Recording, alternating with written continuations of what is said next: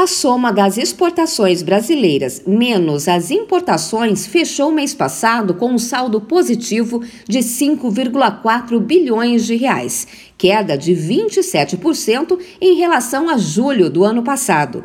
Os dados foram divulgados pelo Ministério da Economia.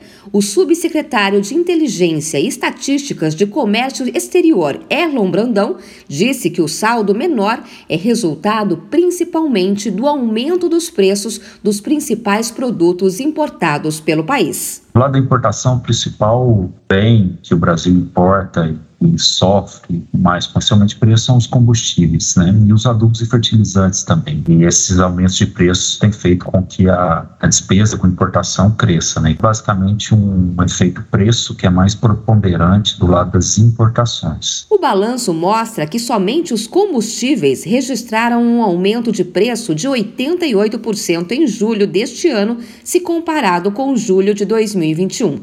O valor das exportações, importações e a corrente de comércio exterior do Brasil registraram recordes da série histórica para julho, fechando o mês com mais de 54 bilhões de dólares.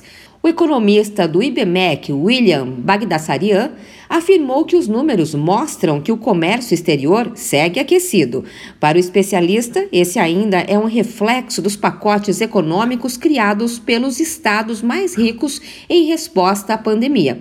Porém, o economista acredita que o aumento de juros nos Estados Unidos pode reverter essa tendência. Então, quando você tem um aquecimento da economia tão forte, você acaba aumentando muito a demanda por bens dos outros países. A gente ainda está verificando esse efeito. O que a gente pode esperar para os próximos meses? Com a subida dos juros nos Estados Unidos, já há quem diga que deve haver uma recessão, ou um crescimento menor na economia americana, na economia europeia, e isso deve ter efeito sobre nossas exportações e importações. O setor agropecuário foi o que registrou o maior crescimento entre as exportações brasileiras em julho, 40% a mais do que em julho de 2021.